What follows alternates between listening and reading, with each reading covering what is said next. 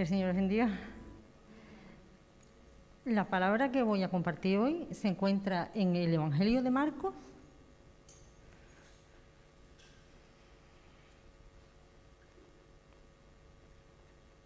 Marcos 1,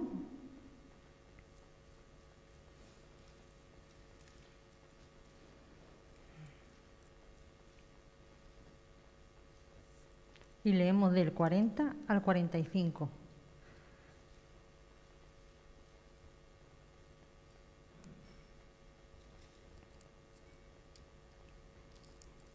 Leo. Vino a él un leproso rogándole e hincada la rodilla le dijo, si quieres, puedes limpiarme. Y Jesús, teniendo misericordia de él, extendió la mano y le tocó y le dijo, quiero, sé limpio. Y así que él hubo hablado, al instante la lepra se fue de aquel y quedó limpio. Entonces le encargó rigurosamente y le, despidió luego. Y le dijo, mira, no digas a nadie nada, sino ve, muéstrate al sacerdote y ofrécele y ofrece por tu purificación lo que Moisés mandó para testimonio de, a ellos. Pero ido él, comenzó a publicarlo mucho y a divulgar el hecho, de manera que ya Jesús no podía entrar abiertamente en la ciudad, sino que se quedaba fuera en los lugares desiertos y venían a él de todas partes. Amén. Pues a mí me gustaría pararme un momentito para hablar acerca de la lepra. En los tiempos de Jesús, la lepra era una enfermedad, por un lado, incurable y por otro lado, muy contagiosa. La persona que llegaba a tenerla quedaba terriblemente marcada. Si hablamos de lo físico, físicamente, la lepra a medida que iba desarrollándose, el leproso se convertía en un ser repulsivo tanto para sí mismo como para los demás. Y poco a poco la persona iba perdiendo su aspecto humano. Los nervios eran afectados y perdían la sensibilidad. Los tendones se contraían hasta el punto que las manos llegaban a aparecer como garras y le salían úlceras tanto en la cara, manos y pies. Y estas úlceras, hacían que poco a poco el enfermo de lepra fuera perdiendo partes de su cuerpo como puede ser la nariz, las orejas, los dedos, incluso al punto de llegar a perder la mano entera o el pie entero. El mismo Aarón, el sacerdote Aarón, hermano de Moisés, intercediendo por su hermana María, él dice que su hermana era como un cadáver cuya carne estaba medio destruida. Y tú me puedes decir, eh, ¿por qué explicas tan explícitamente lo que producía la lepra en un enfermo? Pues es fácil, es que yo eh, muchas veces he leído acerca de, Jesús sana al, leproso, Jesús sana a, los diez leprosos, Jesús, eh, bueno, la, la, enfermedad de Namán es limpiada, ¿no? La lepra de Namán es limpiada y leemos en la Biblia acerca de esto. Pero yo no sé hasta qué punto tú o yo nos hemos parado y, hemos pensado cómo se sentiría esta persona. No sé si alguna vez te has podido poner en el lugar de un lebroso. ¿Lo has hecho alguna vez? Sinceramente yo no. Yo leía el pasaje y lo leía, bueno, como el que lee Jesús sana un ciego, Jesús sana un paralítico, Jesús sana un leproso.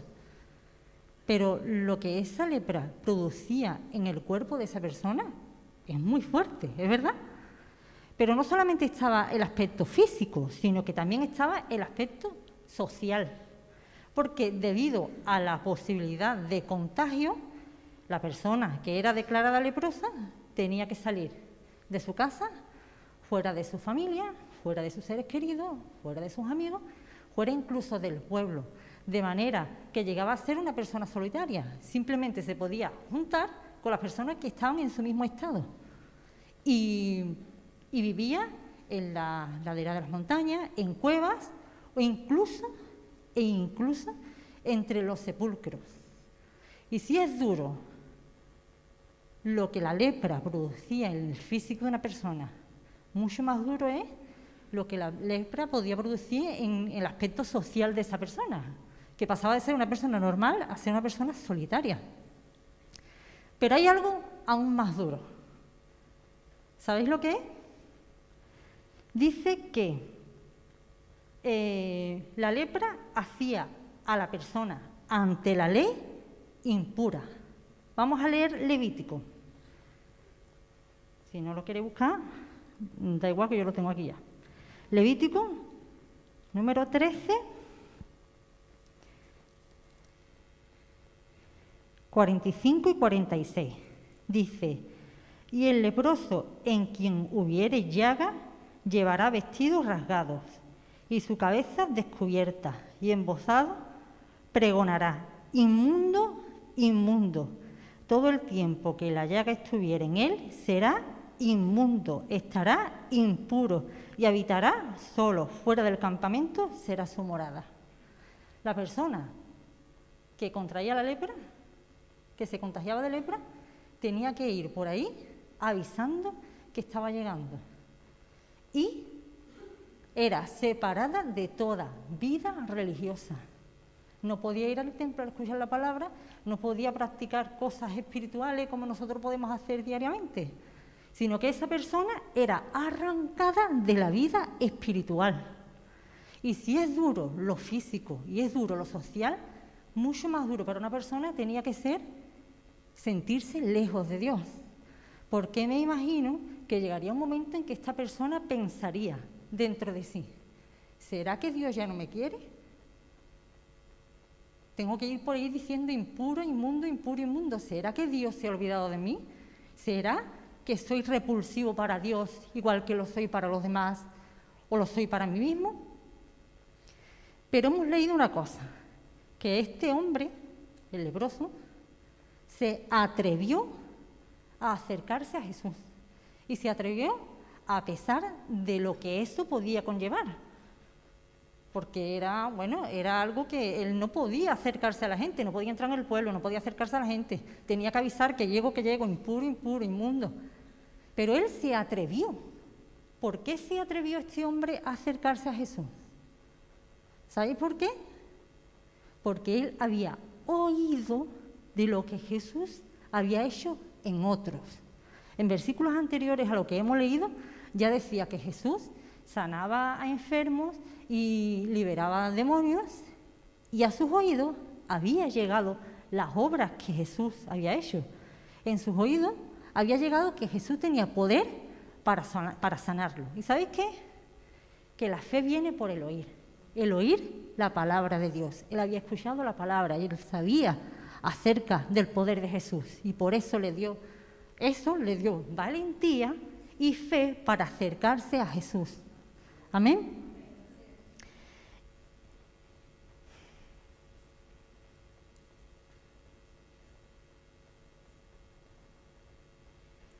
Y sabéis qué? También cuando nosotros somos capaces de compartir con otros lo que Jesús ha hecho con nosotros, estamos dando la oportunidad a otros de que su fe aumente.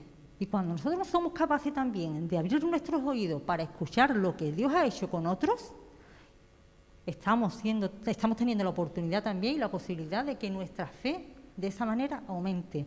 Así que tenemos la palabra de Dios.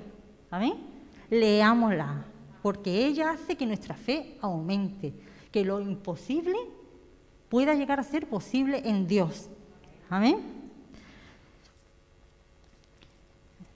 Para este hombre, él había llegado como la oportunidad de su vida. Se había dado cuenta que la solución que no había en lo humano lo podía ver en lo divino. Y se aferró y se agarró a lo sobrenatural. Y ¿Y cuál fue la actitud del leproso? Pues dice que la, eh, actitud del leproso fue esta. Vino a él un leproso rogándole e hincada la rodilla. Se acercó a Jesús con humildad. Se podría haber acercado de miles de formas. Por ejemplo, mm, con victimismo. Él podría haber dicho, mira lo mal que me ha tratado la vida, yo no me merezco esto. Podría haberse acercado a Jesús retándolo y haberle dicho, ¿serás capaz de hacer algo por mí? ¿Eres capaz de eso? Te reto, ¿no? O también con suspicacia. Podría haber dicho, ¿es verdad lo que dicen de ti por ahí? Buscando que Jesús dijera, claro que es verdad, y por ti también lo voy a hacer, ¿no? O también se podría haber acercado a él exigiéndole, que muchas personas lo hacen, o lo hacemos. Vengo para que me sanes, y me sanes ya, ¿no? Tienes de tal hora a tal hora, de tal día a tal día, para sanarme, Jesús, para hacer este milagro, para darme este trabajo. Pero él se acercó con la actitud que todo ser humano se debe de acercar a Dios, con una actitud de humildad. Porque es verdad que Dios a veces se revela a nosotros como amigo y Dios a veces se revela a nosotros como padre. Pero nunca olvidemos que ese amigo y ese padre es Dios, grande y temible, el Todopoderoso. Así que acerquémonos a Él confiadamente, pero con humildad. En Salmo 34, 18 dice, cercano está Jehová a los quebrantados de corazón y salva a los contritos de espíritu. Y en el Salmo 51, 17 dice, los sacrificios de Dios son el espíritu quebrantado, al corazón contrito y humillado, no despreciarás tú, oh Dios. Amén. Dios resiste a los soberbios, pero Dios da gracia a los humildes. Amén acerquémonos a Dios como Él se, merece. Él es Dios, nuestro Padre, nuestro amigo, nuestro hermano, en momentos, pero Dios, con humildad. Y lo primero, lo segundo que vemos dice que lo primero fue que fue con humildad, se hincó de rodillas delante de Jesús, pero lo segundo, la expresión con la que él le habló, dice, si quieres, puedes limpiarme.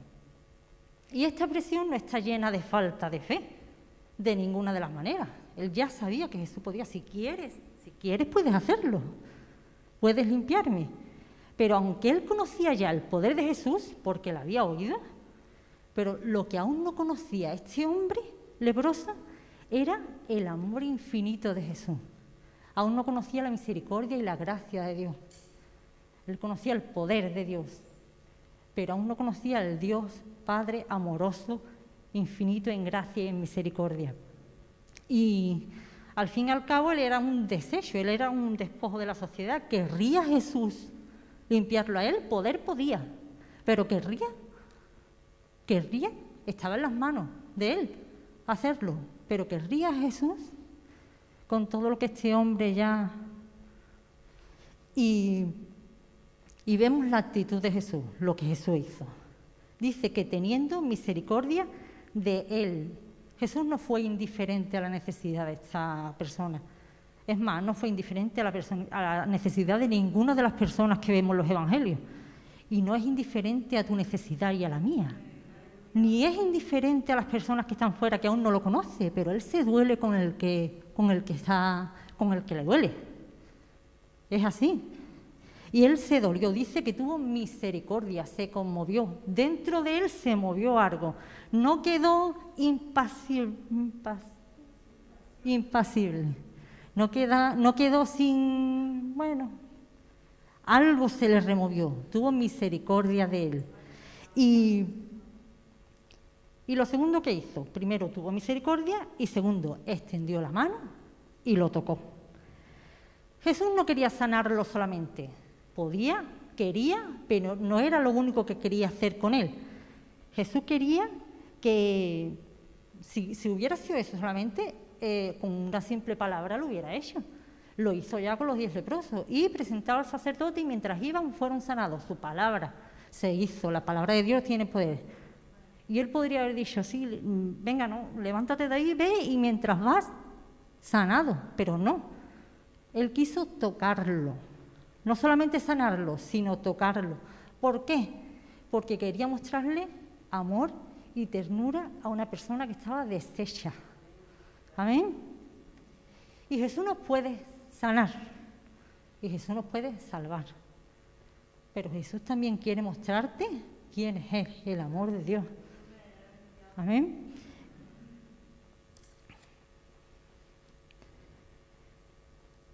Muchas veces nosotros también, como hijos de Dios, muchas veces no siempre, como hijos de Dios estamos llamados a mostrar su amor, como Él lo hacía.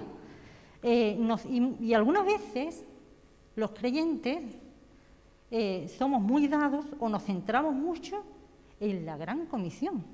Y cierto, esto es lo primero, lo primordial, es la gran comisión. Pero el hecho de que sea la gran comisión no significa que sea la única comisión. Tenemos más comisiones.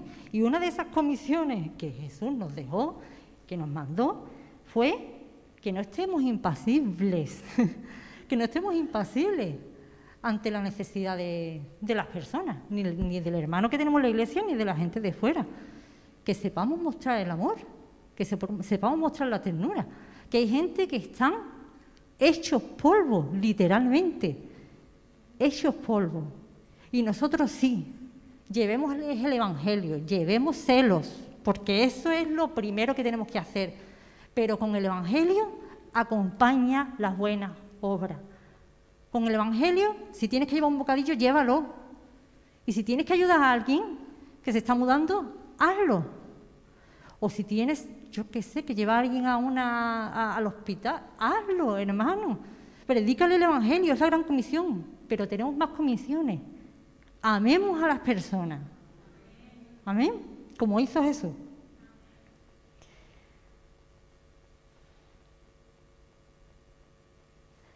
Lo siguiente fue que Jesús mandó a ese hombre, lo sanó, evidentemente, después de tocarlo, fue sano, fue limpio, pero luego lo siguiente que hace es mandarlo ante el sacerdote.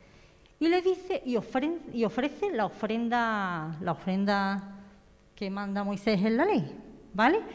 Y sinceramente, el hombre ya era limpio, era sano, era, tenía ya su milagro, ¿no? Pero Jesús quería hacer las cosas en orden. Y no solamente quería hacer las cosas en orden, sino quería terminar de restaurarlo. Él fue su sanador, él fue su salvador, pero también era, quería ser su restaurador. Y la forma de hacerlo era ir al sacerdote, que el sacerdote lo examinara, que el sacerdote le diera carta blanca como que ya era limpio y ante la sociedad ese hombre ya estaba restaurado. Amén. Y es lo mismo, lo mismo que Él hace con nosotros. Él nos salva y Él nos sana también, pero también nos restaura. Y no solamente nos restaura para nosotros mismos, sino a, ojos de todo el mundo, para que todo el mundo llegue a verlo. Amén. Y creo que lo menciona más de una vez, pero yo trabajaba limpiándole a una señora que ella era restauradora de Bellas Artes y ella me decía, Cristina, no te puedo imaginar las obras que llegan a mis manos, desechas. Son obras que parecen ya inservibles, que dice tú, ¿qué hago con esto? Pero después de trabajar mucho con ella, esa obra es restaurada y parece como nueva.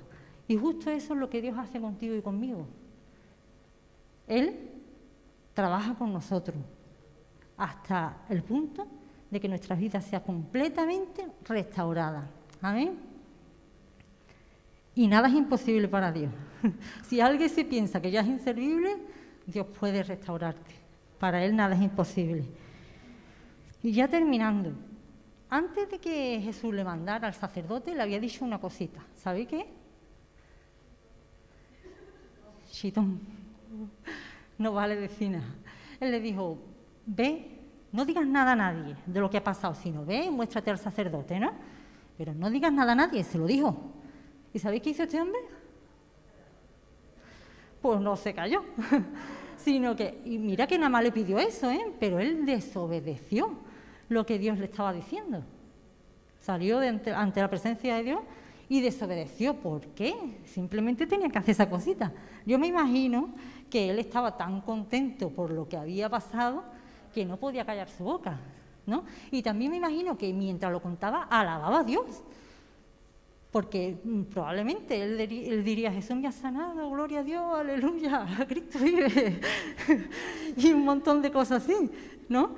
Pero la obediencia a Dios es la mejor de nuestras alabanzas. Amén. Sabéis que por, por, esta cosita que él hizo ya Jesús no podía entrar tranquilamente a las ciudades, sino que tenía que hacerlo ahí la desobediencia trae consecuencias y aunque nuestras buenas intenciones y nuestros buenos deseos sean muy buenos, nunca justifican nuestra desobediencia a Dios. Aunque parezca que sea algo bueno, si Dios te ha dicho no, no. Amén. Amén. Que el Señor les bendiga.